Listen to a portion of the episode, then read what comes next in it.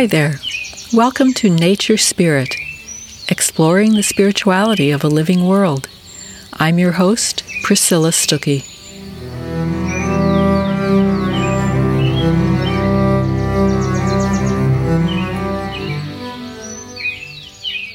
Everything is alive, and we are all relatives. The sentence showed up in an essay I read this week by a native Hawaiian philosopher named Manulani Aluli Meyer. Manulani was quoting a teacher of hers who said that this one sentence, with its two simple ideas, is what indigenous peoples from around the world all know. Everything is alive, and we are all relatives. Each indigenous group has its own ways of understanding this philosophy, and since we moved to Hawaii a year ago, I'm getting to know the native Hawaiian form of it, which is called Aloha Aina. Aloha means compassion or love, and Aina means land. Aloha Aina, we love and care for the land. Manulani Meyer says that Aina literally means that which feeds, that which nourishes, that which takes care of us. So Manulani says you can turn the two words around, and they're just as true. Aina aloha, the land loves us back. She says the idea that that which nourishes also loves us is why we have a relationship with the ocean. We have a relationship with the soil. We have a relationship with the winds, with the rain. So it's all about love. Everything is alive, and we are all relatives. When we get this, we get that the world is built upon love and thrives upon love. Yet, this is not how my culture sees things. In the dominant worldview, we do not start by loving nature, we start by using it, and especially using it for profit. And this path is leading us to destruction of the land and climate, of the animals and water, and therefore of ourselves. To get off this path and onto a better one will take a revolution of love. This is a very big job. It's a big job because it gets right to the heart of what we think we know about ourselves and the world. And anyone who has worked on healing their own wounds knows just how hard it is to fight your way toward a new way of understanding yourself and others. Changing from the inside out is some of the hardest work there is. But here's the good news the revolution in love that we need is also a simple one in this sense, because we're making a simple mistake of perception and to change our perception will change everything. In short, we're not seeing the world accurately. We're starting from the wrong place, which means that if we can start from a truer place, we're already most of the way there. And that truer and more accurate place is everything is alive and we are all relatives. So consider the nature right around your own home. Maybe you live in a city and the only parts of the natural environment you see are clouds or a few trees. Maybe you live in a suburb, as most Americans do, with green grass and trees and flowers. Maybe, like me, you live at the edge of a town, looking out at prairies or fields or a desert or an ocean. Maybe your area is wounded or broken now with forest fires or smoky skies or floods. Wherever your home is, consider the nature around you. Now consider how most of us grew up looking at the nature around us, essentially as a collection of things. Trees are things that we can plant and grow and place where we want them to give shade or to fill a corner of a property. Grass is the thing that blankets the ground and smells fresh and needs to be mowed every week. Flowers are things that grow from seeds that we place in the soil, which is the thing that underlies it all, the thing that we walk on. The rocks in the soil are things that we remove so we don't trip over them, or if they're big enough or pretty enough, we might place them in a corner of the lawn where we can look at them and enjoy them. Maybe we drill a hole in one to send water up through it. Water, which is the liquid thing that quenches thirst and makes a pretty sound when it trickles and flows over rocks. This is the perspective I grew up with, being surrounded by the things of nature, some of which have their own life, but all of which exist for us to move and manipulate and use as we wish, to grow or cut down as we please. But what if we looked at this same scene with different eyes? Let's consider it again, this time starting with the thought that everything is alive and we are all relatives. We consider the clouds and sky, all alive. So are the trees and plants, the birds, animals, insects, down to the microorganisms in the soil, every natural feature of the ground, every rock, all alive, all participating in life. And we are related to all of them just by living near them. We are in relationship with them. We're all part of the same family, sharing this little corner of the world. From this perspective, even if I own the title to the land where I live, it's less about what belongs to me and a lot more about where I belong and especially to whom I belong. My heart opens.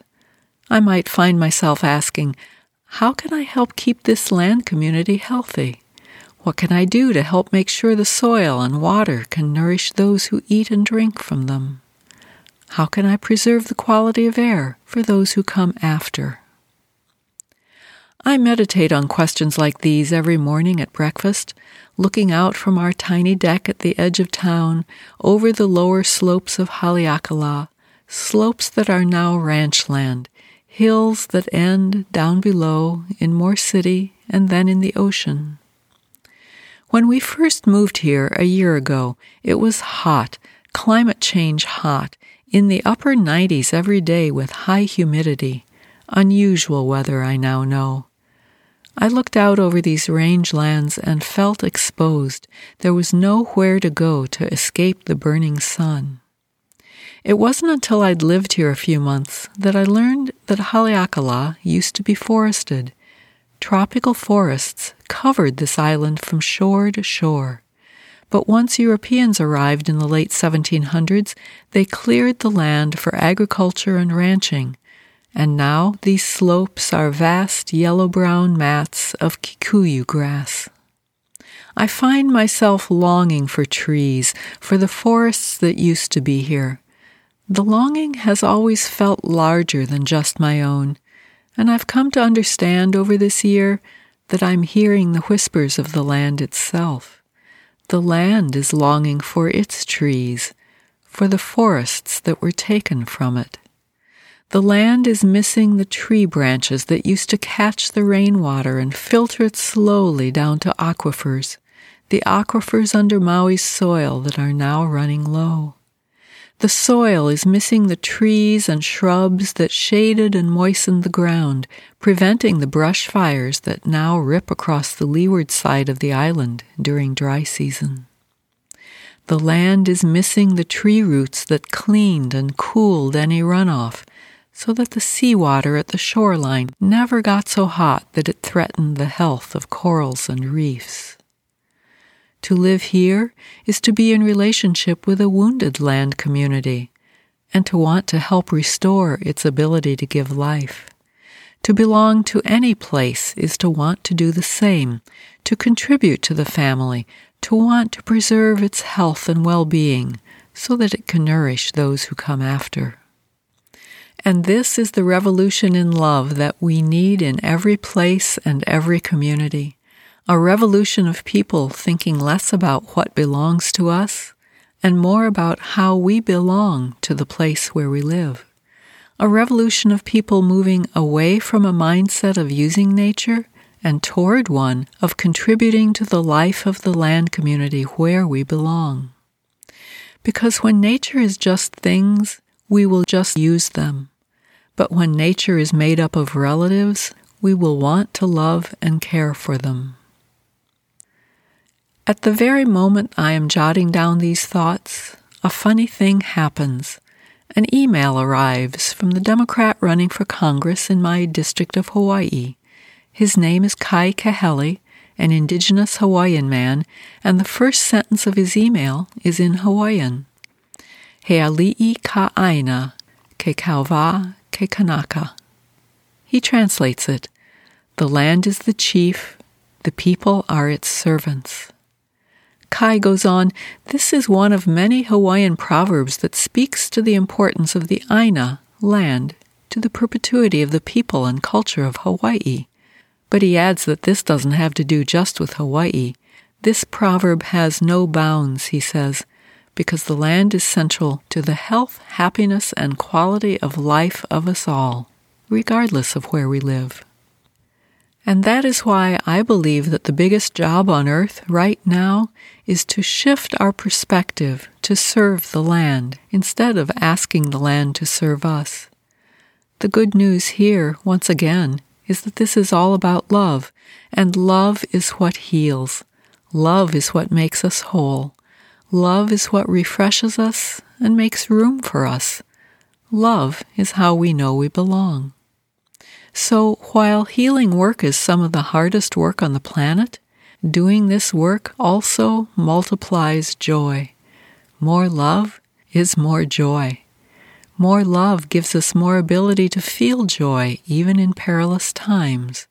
And joy helps us keep our eyes on the long view, on the world we are working toward. And joy also provides the fuel, the energy for getting there. Everything is alive, and we are all relatives. It's the most joyful, inspiring, life giving starting place I can imagine. A starting place that indigenous peoples have never forgotten. A starting place that the rest of us can catch up with. Because no one is left out. If we have been born, we belong. And the work of healing needs every one of us.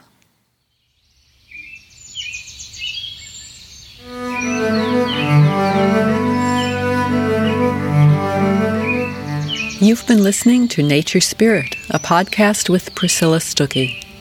For a transcript of this episode, or if you'd like to read further on the topic, go to my website, priscillastuckey.com, and click on the Nature Spirit link.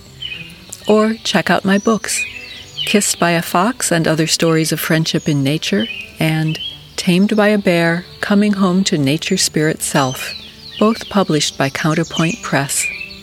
Until next time, be well and be blessed.